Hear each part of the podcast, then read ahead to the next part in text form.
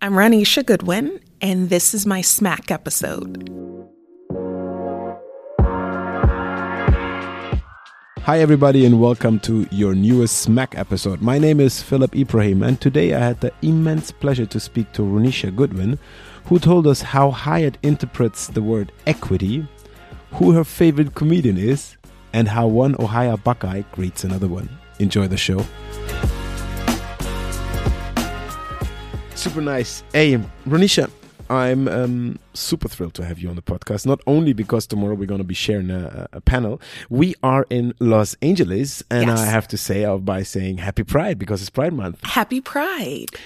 Um, it's super great to have you. We're in uh, in the Fairmont Hotel in Los Angeles, and we're gonna be on a conference called Proud Experience tomorrow and uh, experiences. And uh, um, I asked you because we've never met before if you would be okay to to make a podcast, and your reaction was "Yay!"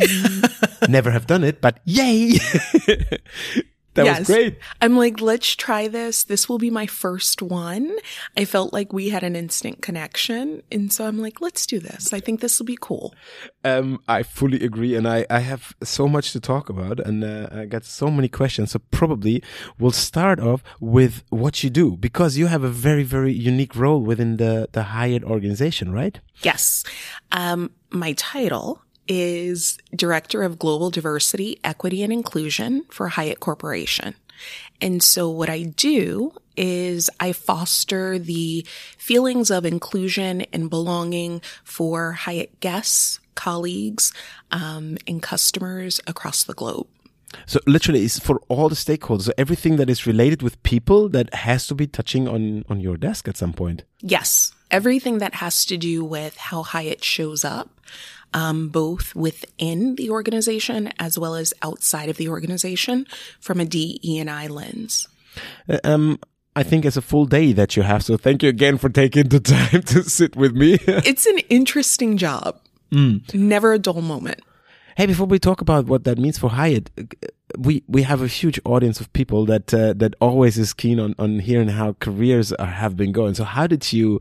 Um, I don't want to say end up because it's for sure just a step now. Yes. but uh, how did you end at with Hyatt and in that role? Sure. So, um, my journey is one that I'm going to be very honest with you, um, is somewhat prescriptive.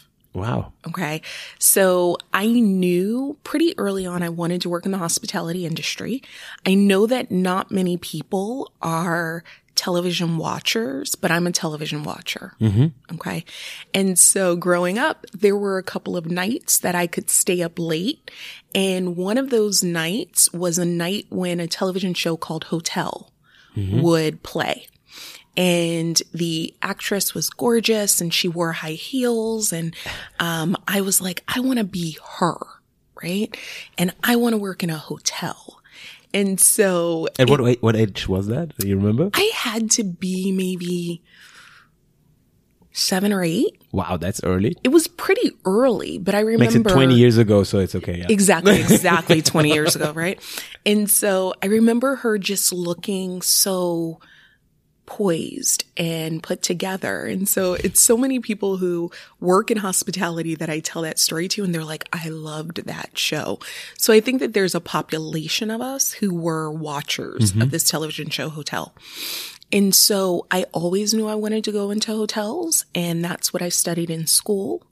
And very fortunate that Hyatt has a management training program. Mm-hmm. And so I went straight from college to Hyatt. I started as a management trainee and Hyatt is the only company I've ever worked for. So loyalty is a, a big anchor there. Loyalty, but truly when you look within Hyatt, um, tenure is one of the things that is our strength. So I used to think that I was the Hyatt baby because I would look at people who were like 30 years in, 45 years in. And I'm like, oh my goodness, like, How could that be? Forty years. How when could you that start your be? career, and that's a long time. Yeah. right? But so many um, leaders at Hyatt, they start as interns and then they become management trainees and they move their way up. Some start as doormen or um, bell persons and move their way up. So it's definitely a company where people stay. Uh, detention is a big thing as well. We can, I mean, probably we can talk about that later as well, especially now in that time where we're having this kind of stuff so a shortage. It's important to have that what you say uh, in terms of it. But here's the point why we connected instantly. It's very similar to me because I start. I, I don't. I'm not from a hotelier or a family, so I started very early and I realized that's what I'm gonna do when I was 19. So it was clear. I always went on this path. And the second thing is I stayed 18 years with Accor. So I Really? started my my journey there. So you're speaking to somebody, I totally understand what you mean. If you're happy with the employer, if you feel valued, and if you see a possibility of progress, there is no reason really to to keep moving when you don't need to, huh? Exactly. You know, in my time with Hyatt and when I look at my friendship group, I'm the only one in my friendship group who has been working for the same organization uh, that they started working with in college. But the great thing about Hyatt is that there's movement. So even though I've been working at Yeah. Hyatt, I've worked for six different hotels. And then I transitioned to the corporate side and I've worked on four different corporate teams. And then now my role in DEI. It's amazing. So it means that you can you can um let's say relook your career at some points and then as well relocate, which is always in our industry probably a bit important. Hey, Mehmet, I'm again looking into my career. If you if you have been that long with the same company, how important is mentorship? Is that something that you uh, see as an importance? so important. You know, when I think about my mentors, I've been really fortunate to have amazing mentors who have been the people who believed in me and said, you're ready. This is your next job. This is your next opportunity. Um, and not just mentored me, but also advocated for me. And that's what I think is so crucial. Um, it's one of the things that I try to do today. Um, I serve on an advisory board of a student run organization because I personally believe that others gave their time for my development. And so it's, you know, my responsibility to give back and do the same. Yeah, I agree. Um, I think that's uh, why you might be at the perfect role for what you do because that's exactly what, what is important. But um, you, you said it earlier. They they guided you as well, so it's it's as well um a moment where you felt like they pushed you into an opportunity. I I, I know my mentor, for example, he once said, "Hey, you could go on a bartending school. That's good if you go there for fun, but Yes. for your career." Stop that rubbish. Completely. this. Completely. You know, when I think about even my move to the corporate office, I was working for a leader who I absolutely believed in. And I was, um, I felt confident. I had been a director of human resources for a year. Hmm. I had decertified a union. And so I was ready to just kind of go into year two and be settled a hmm. bit. And so, um, I received a call to, um, consider an opportunity at the corporate office. And I went to him and I said, I'm not going to apply for that job. and he said, what do you mean you're not going to apply for the job? And I said, I'm happy here. Like, I don't want to leave you. I, I love our team. And so he was like, yeah, that's unacceptable. like, and so what's so interesting about it because the perfect mentors are also generous. And he told me close the door. And so I closed the door and he said, it's not official yet, but I'm going to get promoted and I'm going to a bigger hotel. So I cannot allow you to stay here for me. You have to take this opportunity. And when you think about consistency, hmm. it would have been in probably the hotel's best interest to both keep the director of human resources and the general manager and not have both of us exit at the same time. But he very much was an advocate for this is your opportunity. You may not get this opportunity again. Hmm. You have to apply for that job. And if you don't get it, you have this great one. Um, in the end, I did get the position, which was great. And it, it started my career on the corporate office and it really changed my perspective because when you're working at one hotel, you're focused on the success of that one hotel. Yeah. And then going to the corporate office, you begin to really understand the organization. And it's different in so many ways because it's not about the one hotel. It's about the hundreds of thousands of people. Yeah. And so it's so much bigger and you feel like your impact is just so much, um, stronger and Yeah. deeper and more Yeah. meaningful. And I think probably you get as well a 360 degrees on uh, view on things because something for that hotel in Iowa or wherever Yes. might be super important, but for your partner hotel in uh, Berlin or somewhere else, when it's global, global, and on global terms, they have totally different needs. So it gives you as well a broader horizon at some point, huh? Completely. You know, we, I'm based in the United States, um, but I am an army brat. And so my mom was in the military. Many people think my dad was in the military, but my mom was in the military. Strong. Exactly. She's an amazing woman. Gives a lot of indication why you are how you are and how you come over. completely right like to look at me you would you would know so i left the united states at the age of five um Wow. and then i came back at 12 and so we lived abroad we lived in germany Oh, nice. um, Where? stuttgart in heidelberg Stop it, stop it. That's my home city. Really? Stuttgart is my home city. Yes, I can yes, talk about yes, yes. sports now an hour because my team just uh, um, made it to the first league again because they were about to be uh, going to the second league, but we just beat Hamburg yesterday night, by the way. Congratulations Super happy. Yeah, great. i love that And that's where I'm born in Stuttgart. So. Yeah. So I grew up in Germany and then we came back to the United States. I was 12 and it really changed my perspective in so many ways because growing up, I did not see people in terms of race and ethnicity because your community is Super diverse. it's super diverse, right?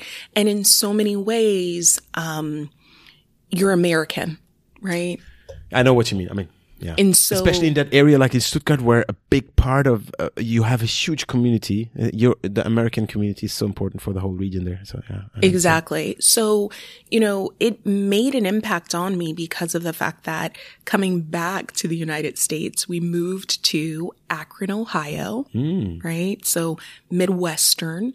Um, and it shaped me in so many ways because of the fact that, um, I have an understanding of the global citizen, hmm. but then I also have an understanding of middle America, Midwestern values, the impact of a decision. On what's a, yeah, important yeah, to yeah. them. Hmm. And so it really allowed me the opportunity to connect to a diverse group of people hmm. because yes, everyone has unique needs, but at the core, I truly believe that people want to be loved and they want to love.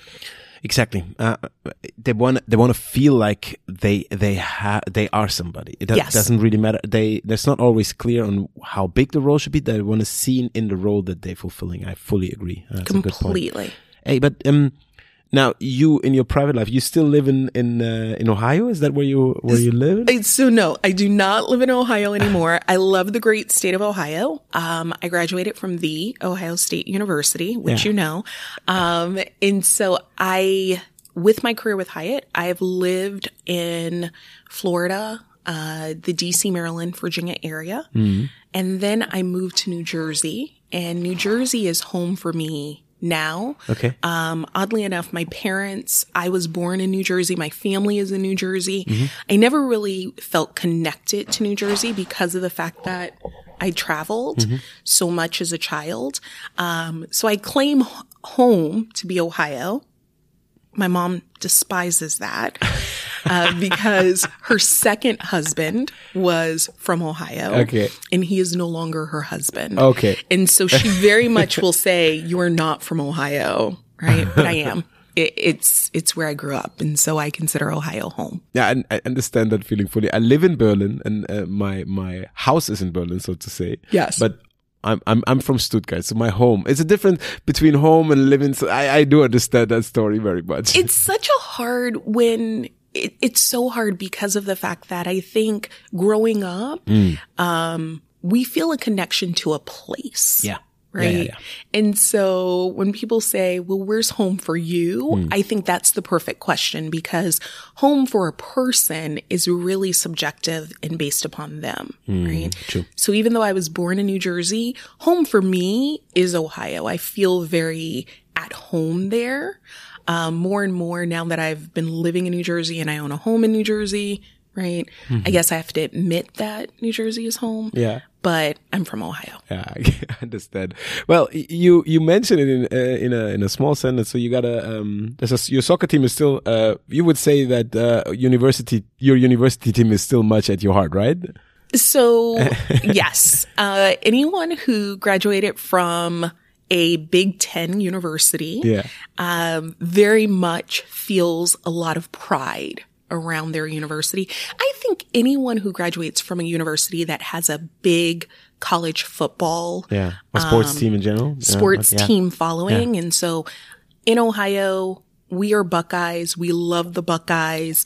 And so that is who we root for. Hey, I have to say, for a lot of people who are not familiar to American sports, uh, challenge me. I am. Um, you cannot, you, you would not understand because the system in Germany mainly is totally different. You have sports teams which are not connected always to your school or university. Okay. So you have like my team, Stuttgart, that's a, a prop, a team team. They, they do sports. It's not connected to a school.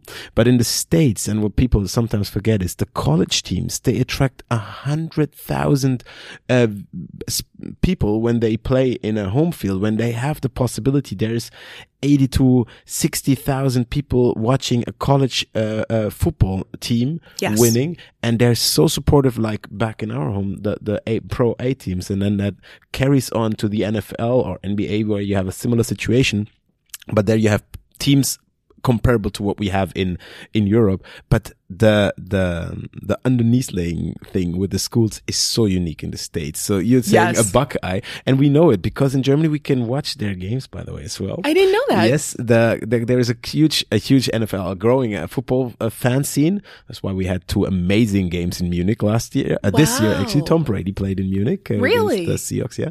So we we watched it, and uh, especially the college uh, the college um, finals usually are quite uh, live broadcasted and everything. So we know the well, we football fans know the Buckeyes. So it's quite. Uh, I love that. That is so awesome. Yes, being a Buckeye is part of my identity, and Do you, go know, to games still when you have I a chance? I go to games still. Um, my friends and I go to games. My best friend and my college roommate still lives in Ohio, Hmm. um, so I still go back to Ohio pretty often. I love it. I mean, sports is as, as well something very connecting because sometimes it, there is no um, the team is your um, you know your your meeting point. It doesn't Yes. matter who you are, where you work for. When you root for a team, you root you you hug people that you might not see anywhere else. Exactly. Sports connects Yeah, us yeah, true. very much. So how how is your your life in New Jersey or your daily life when you're not working? I mean, Oh my goodness. there is moments where you're not work. I assume, Yes. even though it's a lot. But how how does it look like? What do you do when you Phil, you really like really? We're gonna go here. Yeah, we're gonna it- go here. Yeah, nobody. We're under us. It's just us two. Nobody's Okay. listening. No one's listening to us. Um, so dating in New Jersey, first of all, you need to know I'm a lazy dater. Okay. and that is truly what it is. I'm a lazy dater. Uh, and so what do I mean by being a lazy dater? I would like, this is the ideal situation, right? I would like to be on a plane, mm-hmm. flying to wherever I need to go to for work and have the perfect partner for me sit down next to me mm-hmm. and we meet. Mm-hmm. Lazy dater. Because you you you are forced in that moment. You, there, Yes. There's no running and away. there's no effort to it, right? There's no app. There's no swiping. Yeah. It just kind of happens. Yeah, I want to clap my hands and say sorry. I have to wake you up. Uh, It's not. It's Don't just, say that, Philip. Don't dream. say that. Don't say No, that. but on the other hand, on the other hand, it means there is always there's always a possibility that this happens because if you have a job like yours or ours where you travel a lot, Yes. there is always the moment of meeting people that are not um, binded by you know apps or things to do or bridges to fulfill or questions to answer. True. So sometimes you just meet people, and I think uh, if you're an open person, that is good. I'm I'm not sure about New Jersey. Uh, Don't talk about New Jersey. New Jersey is also a great state. Very. There's a lot of Italian. The, the, the, for me, There's New a, Jersey is there's a lot of yeah. Italian. You know, New Jersey has such a bad rap, and people think Jersey Shore, etc. Um, but New Jersey is the Garden State. It's a True. be- it's behind the coast. Yeah, yeah, Exactly. absolutely. It's beautiful. It has beaches. New Jersey is a great place. Now, the dating piece, we'll see. I mean, you're young. Come on, there's enough time for you on the Thank market. you. So I take that. And um, but it means that when you're when you are in New Jersey, so is there? I mean, the Buckeyes are far away. So what else do you do then? I mean, you go going to the shore every day, Okay, so fishing. no, not fishing, not fishing at all.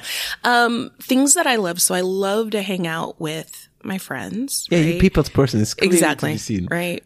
Love to hang out with my friends, and so um, there was a quote from um, a comedian that I love, and so he says, "I just enjoy hanging out with my friends, eating bad foods, Mm-hmm. laughing, and being being myself." And so that just kind of summarizes exactly what it is. Who said that? Who was the comedian? Uh, the comedian is KevOnStage. KevOnStage. Yes. He has a following on social media and I love him and his family. And so that's what I think about. So if I'm not working, I am likely traveling to see my friends in some way. Um, I'm spending time with my family. I'm a huge family person. Um, my mom lives 0.5 miles away from me. Oh. Right. So she moved there, or you moved closer to her? How is that story? I moved closer to her. So at the time that I purchased my house, I was traveling uh, probably like 75% of the time. Okay. And so um, I needed to be as close as possible because of the fact that I needed an assistant. Like I needed someone to help me. With the flowers. yes. Yes. Flowers, deliveries, all of those things. Like I think the piece that we don't talk about as women is that we need help with making our lives work. Right. And I think that that's even greater for women who are caregivers. Um, but I also think it is the case for women that have big jobs. Yeah. And um, I don't have children, but my life is a big life. Hmm. And so I think as women, we don't talk enough about how we make our lives work. Hmm. And instead we look at other women and we think, wow, she has it all together, but we're not looking at the resources hmm. that she's able to have access to in order to make it all work. So for me, um, Hyatt gives me the flexibility to live in New Jersey, which is great for me, even though the corporate office is in Chicago. Um, so I have that flexibility. I'm 0.5 miles away from my mom. Um, my favorite aunt lives 0.5 miles in the other direction. My brother, Are they talking? Your mom and your aunt, my mom and my aunt talk. so they can meet at yours. Perfect. Exactly. They can meet in the middle.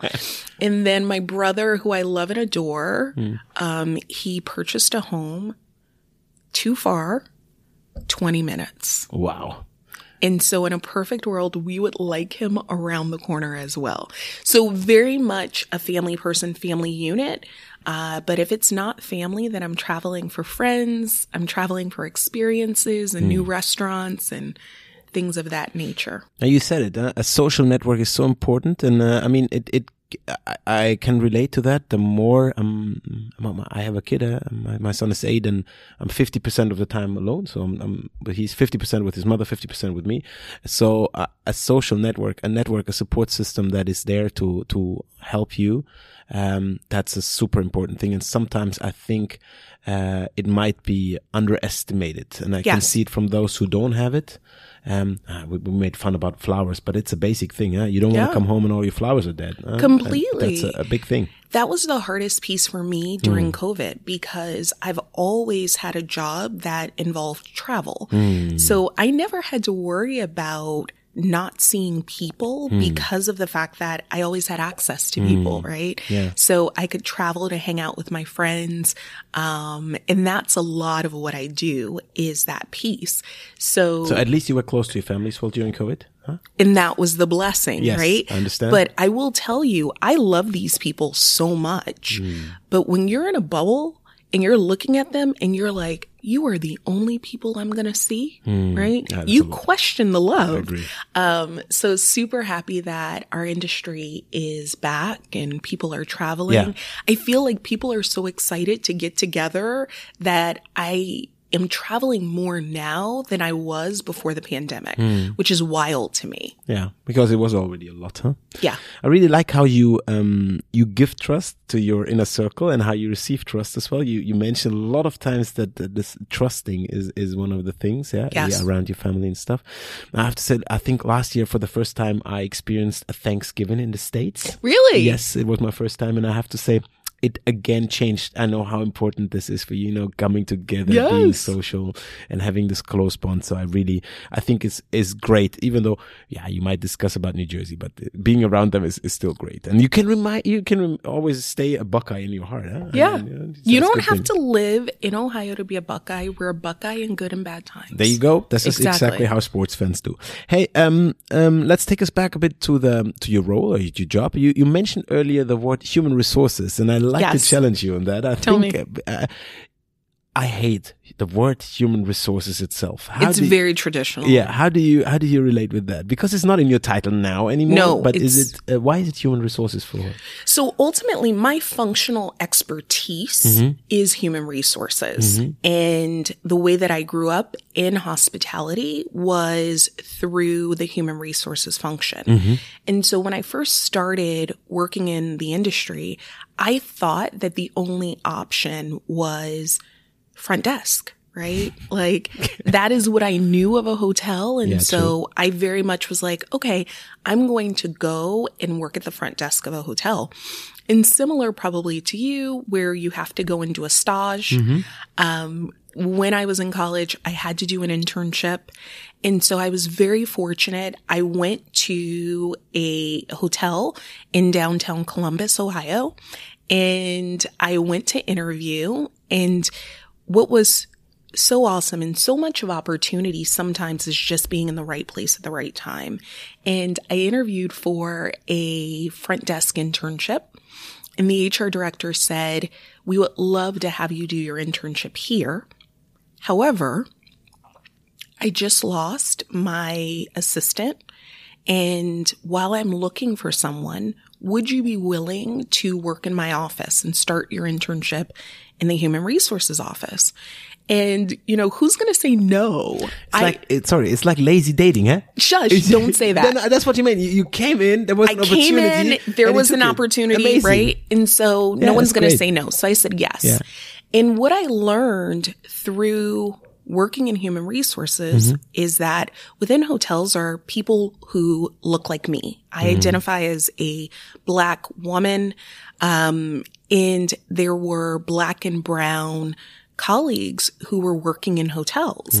And I didn't know at the time until I started working in hotels, um, the level of literacy, the lack of information. Um, and I realized small things. So at the time of that hotel, there were colleagues who did not have any type of bank account. And so they were They using paid cash. They paid out cash. Yeah. they, well, not cash, but they were using what is, um, what would be referred to as a check a cashing. yeah, check, yeah, okay. Check cashing Mm-hmm. service, right? And so they would take their paychecks to a check cashing service and the check cashing service would charge them. Wow. Right. But they didn't have a bank account, right? So where else were they going to go? And so when I think about the fact that I've had a bank account all my life, my, mm. I remember going to the bank with my mom and starting my account, right? Yeah, me too. And so I thought about it and I'm like, wow, they don't have a bank account. And what if we had someone from a financial institution that is nearby come to our orientation and in orientation sign up new hires for checking accounts and savings accounts and get them started. And so that was really my first realization that my gift is not necessarily to guests. My gift is to colleagues. Hmm. And so yes, human resources is a very traditional term. Now they call it, you know, director of people Yeah, or people director of the colleague experience. But ultimately, I believe that that's my gift. My gift is to provide resources, provide access to everyone. So at my core mm-hmm. of my professional expertise is people and hmm. ultimately human resources. I love it. Yeah, I, I like you're a facilitator and facilitating this service. I've never thought about that because you know with Germans we have these rules. You cannot work without a bank account. You cannot do. There is some some sort of of frameworks that that that are given. But I I remember from a friend who worked in the states who explained me that uh, cash checkout things, especially for uh, um, uh, parts of the industry like housekeeping that might be outsourced and stuff like this, where it's a different, a different or a d- different way of procedures. So I love that. Yeah, I understand. Um, but you said as well, or you said it earlier, so people team and, and helping them facilitating. That's the identification of the role that you're doing now. So really giving everybody the same voice.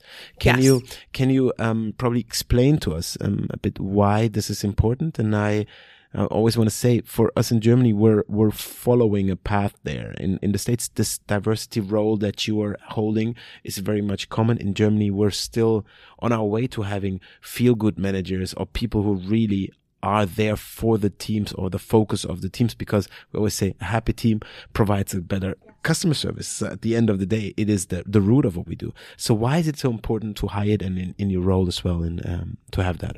Sure. Uh, so my role is diversity, equity, and inclusion. Um, within Hyatt, we're very focused on the E, which is equity. Yeah. And so equity is interesting because of the fact that equity is the recognition that we don't all have the same starting place. We don't have access to the same resources. And so for most people, they'll say, well, you need to treat everyone the same. And okay, in theory, mm-hmm. that makes sense. But realistically, how am I caring for people if I'm not meeting their unique needs? And that's what mm. equity is. Equity is the recognition that we are not born from the same place. We don't have access to the same resources.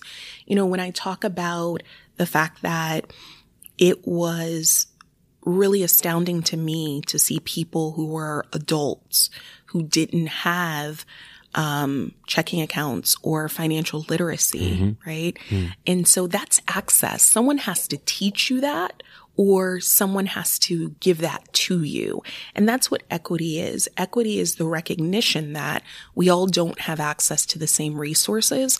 And that is at the heart of our work is for us at Hyatt is what can we do to create a more equitable industry and a more equitable society?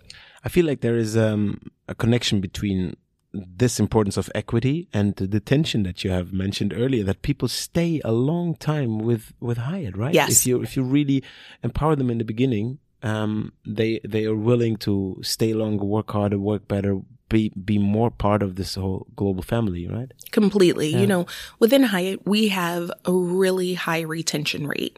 And, you know, people say to me all the time, why do you stay?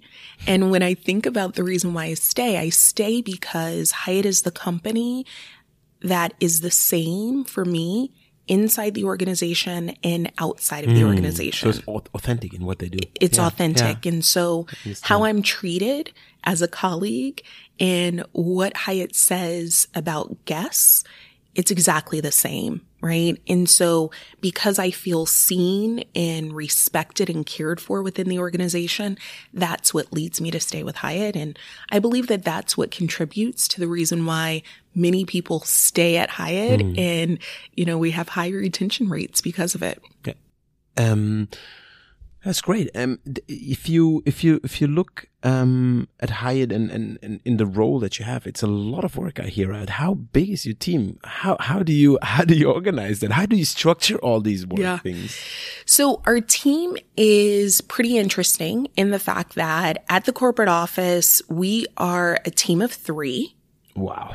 So team of three at the corporate office who lead global D, E, and I. And then we have experts who are DE and I experts within the region, right? So, But um, they're not part in the hotel. They they are, or they're part of one hotel in the region, and and that could be. I, I mean, could that be the front office manager who is the DEI trained expert, or is that a, a separated role from everything you do? so a separated role. Wow. Uh, so we have um, a regional vice president of DE and I and talent who is over EMEA. Um, she's based in Zurich. And then we have also a regional vice president of um, talent management, and that includes DEI, both for the Americas as well as Asia Pacific. So there are counterparts in every region because I think you hit it on the head earlier when you talked about um, the fact that Germany, um, Europe is still growing on their inclusion journey Absolutely. right? And so the regional vice president for DEI and EMEA is the person who is the subject matter expert for that region. Mm-hmm. I am the subject matter expert for global Got it. and for the organization. So ultimately, we um, have global initiatives, but they're brought to life through regional action. And so the regional person is the person who is responsible for what does this look like in the region? How can I translate that into my language, which fits exactly in what you do? Because sometimes something might be uh, more important or different, has a different importance in in, in one of uh, the areas than in the other one. Yeah, completely. So for example, in the United States, our focus is on both women and people of color. Race and ethnicity are only tracked in the United States. So therefore, people of color and our goals around the advancement of people of color and key senior leader roles is very focused in the United States. Outside of the United States, our focus is on women. And so how can we elevate women in key senior leadership roles? And so that is what we're focused on in EMEA, in Asia Pacific. And that's the advantage of having a subject matter expertise expert in every region because they're able to focus on the needs of that region. So you have a global network of experts who could be as well um, tapped on when you have a question for uh, a market that is far out of the state. Yeah, That's great. exactly. Hey, um, how do you see? Pro- probably a bit spiritual. The future of our industry, or the future in general of of everything that we do. Um, we talked about it earlier briefly. Um, we're facing the problem that finding the right talents and and then uh, probably training as well from the get go, from the beginning, gets um, more difficult. Uh, I think everywhere I go, whoever I speak with. Um, how do you see the future of our industry evolving in that sense? Yeah. I believe that the future of our industry is going to be a flexible one. You know, when I Yeah. think about um, when I first started in the industry, it was very clear in regards to how you were expected to work, right? So the idea of remote work, the idea of a flexible schedule, those things did not exist grooming standards per gender. Yes, big- right? yeah. Removing gender from grooming standards. Like when I first started in the industry, it was like, what are you talking about? Yeah. You know, these are the specific um, guidelines for the role. And so when I think about our industry, I think about our industry being even more flexible because we have to reimagine the way that we work. When we think about introducing the next generation of hotel leaders to our industry, they will demand different things from us. And so, whe- whereas maybe you or I, um, we were more willing to compromise on personal time off. We were more willing to miss out on certain occasions. I think that priorities shifted. I think the p- pandemic led to a huge priority shift. And I think that the losses that the industry experienced in regards to talent has led us with the opportunity to really reimagine what work looks like for our industry because we can do it. You mm-hmm. know, it's just a matter of do we want to do it and who truly wants to be the employer of choice? I love what you say. I, am I'm, I'm literally hanging on your lips because it's, it's, it's, it's so great to hear that. And, um, it still leaves the question. I mean, there's you, there's me, there's probably uh, a, a ton of other people, but are we already enough in that mindset to change the future for our hospitality, hospitality and our, our industry? How could we make sure that more leaders understand that the empowerment of staff and probably listening to what they need might be the key? Script might be. Is the key yes to the future. The how, how can we inspire more of them to understand that um, you cannot stand there and say these young people they don't want to work no. as hard as before. You know, I, I still hear my grandfather and my grandmother in my ear saying this music that you young people listen to this is rubbish and stuff. So we're literally we're doing the same at the moment. completely. How can we how can we overcome that? I think we have to change our mindset yeah. right? Yeah. because why do we have to share struggles Absolutely. Yeah. Right. Yeah. So just because maybe we worked seven days a week, mm. I didn't work seven days a week, by the way. Um, but if we, I, one day was the Buckeyes playing. So exactly. Right. exactly. And at Hyatt, we don't work seven days a week.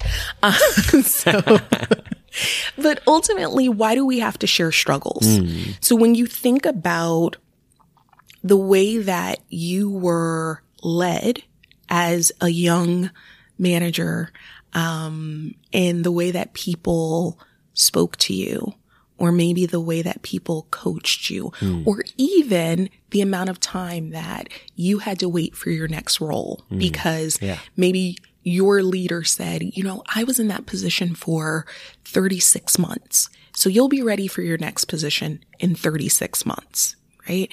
But why is that the case? Why do we have to share struggles?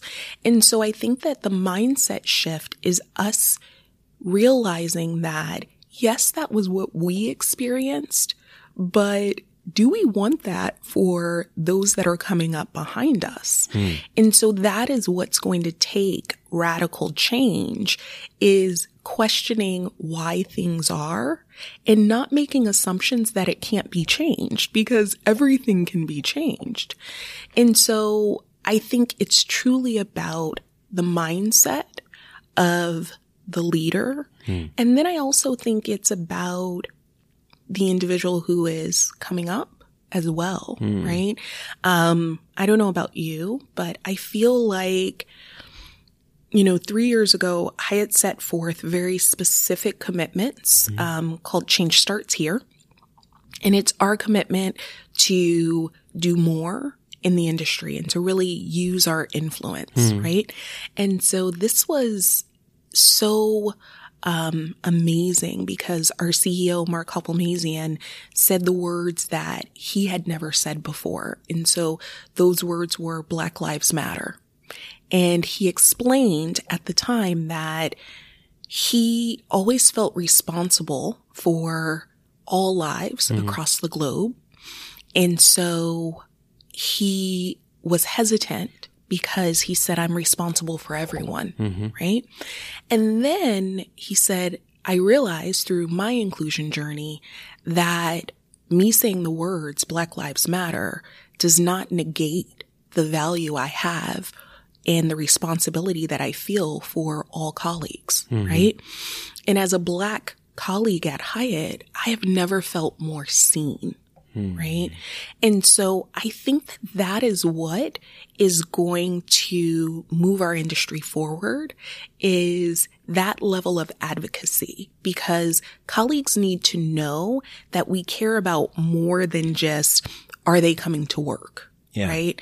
And so if just we're the resources part of their work. Exactly, yeah, yeah, yeah. right? Mm-hmm. Because if we're going to care for people, we have to care for every aspect of their lives.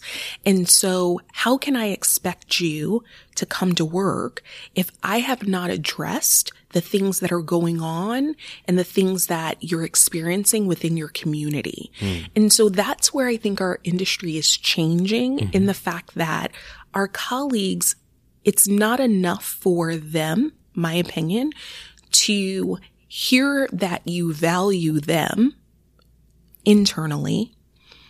They want to see that you value them externally. So that's the reason why our LGBTQ plus colleagues, they want to see that we support them publicly hmm. and that when things happen in their community, we're the first to say that discrimination is bad for business. And so there's no way that our industry can continue to not address these pieces because of the fact that people need to be able to bring their whole selves to work. And so whereas maybe you or I were made to feel like we had to fit into this box, right? Yeah. Why does that have to be the struggle of the next generation? Yeah, uh, it's absolutely clear. Wow, uh, I really, I really understand that. Hey, knowing all, listening to you, who who would you consider your role model? Because I think one of the big reasons why why I'm super happy to have you on, on the podcast, amongst being Yes. an amazing, an amazing guest. Um, we want to give more. Um, we want to show more role models, more diversity as well in the way we think. Who was a role model for you? Oh my gosh. I've been so fortunate to have amazing role models. Um, so one of my role models, and I think about it from the standpoint of sometimes people think that mentorship or mentors can only be one person No, they cannot. Yeah. right? You can have more than one. So, um, my personal mentor is a doctor, uh, who I met, um, when I was probably 14 and she is a black female. Right. Um, and she's amazing. And so she was the person that, um, so ultimately, and I'll back up a little bit, right? So my mom, uh, I was raised by a single mom, right? So even though, um, my dad was around, he did not live, uh, in the home with us. So very similar to probably your parenting situation, a little bit less, right? Um, except for the fact that I lived with my mom, um, during the week. I saw my dad on the weekends. And so my mom and my dad had me very young. Mm. Right. And so they were both high school educated, but neither one of them at the time that they had me had gone to college or any of those things. And so I'm so fortunate that my mom introduced me to this doctor. And so she very much had the foresight to say, there are things that you can learn from her that I can't give you. Right. And so, um, my mentor introduced me to art and she, uh, took me to museums and galleries and she introduced me to her network of black professionals. And I had no idea that black professionals existed. Right. And so, so much about representation is being able to see yourself reflected. And I remember thinking to myself at that age, I want to have this. I want to have a core group of friends where we rent a house every summer at Martha's Vineyard, right? Mm-hmm. I want to have this core group of friends that we travel rely to places. trust and all this. Yes, Exactly. yes. But I had no idea that there were so many black educated, upwardly mobile professionals if it wasn't for this particular mentor. And she introduced that to me and really set the expectation for me that this was what I was to achieve as well you know, since that time, now my mom is college educated. Um, she has two college educated children. Um, and so that mentorship was so valuable for me growing up. Now as a professional, I probably say that the mentor who I rely on the most is our chief HR officer. Um, she is a black woman um, and a wife and a mother and just amazing. And so in the same way that representation counts, um, I had not seen a black woman as a chief HR officer until her. Wow. And so she said to me once, "Do you want to be a chief HR officer?" And I said, "Honestly, I never I never considered the possibility until I saw you in the role." And so that's the reason why mentorship counts because You need to see people. you need to see and then you people. Yeah, exactly yeah. you need to see people who look like you and so that's the reason why you should care about when you look around the room is everyone represented because that is what's going to be crucial for our industry is that those entering the industry need to see people who look like them Absolutely. Hey, wrapping up. Um, we're wrapping up already we it is 50 minutes. It- Oh my goodness. Okay. time flies, and I I, I probably can sit for, for three hours here. But um, if you have one wish for the future, yes and I uh, I would grant you that wish, what would that be? If you have the chance now. just one Yeah, one. Yes. One? Bad. If I had one wish for the future, my wish would be that the world gains an understanding that race and ethnicity, sexual orientation, these aren't things that need to divide us. And so we can love everyone regardless of immigration status, right? Um, and so, you know, that's the hard part of my work is that in so many ways people think that someone has to lose. And that's not the case, right? We can all rise together. We can all win together. And so that is, if you granted me that one wish, my one wish would be that we come to that realization all together. Wow. With this ending words, Ronisha, I'm super excited. Uh, that was amazing. Thank you for that. having me. It was great. Um, how do you say? Go Buckeyes or what is that? What Go Bucks. Go Bucks. There you go. So, so there's two ways, Okay. right? We say go Bucks, right? And then when you see another Buckeye, right? I would say OH. OH. Yes. Okay. And then their response is IO. It's, yeah. So like if I said to you OH. IO. Exactly. And with this, we'll end. Thank you very much. take it. Take a good one. Ciao, ciao. Bye. Bye. That's it for this episode, everybody. Thank you for tuning in. Don't forget to share your thoughts on this episode and everything else that is going on at Smack with us by checking out our website at smack.media or connect with us on LinkedIn, YouTube, or Instagram. We'll see you next time.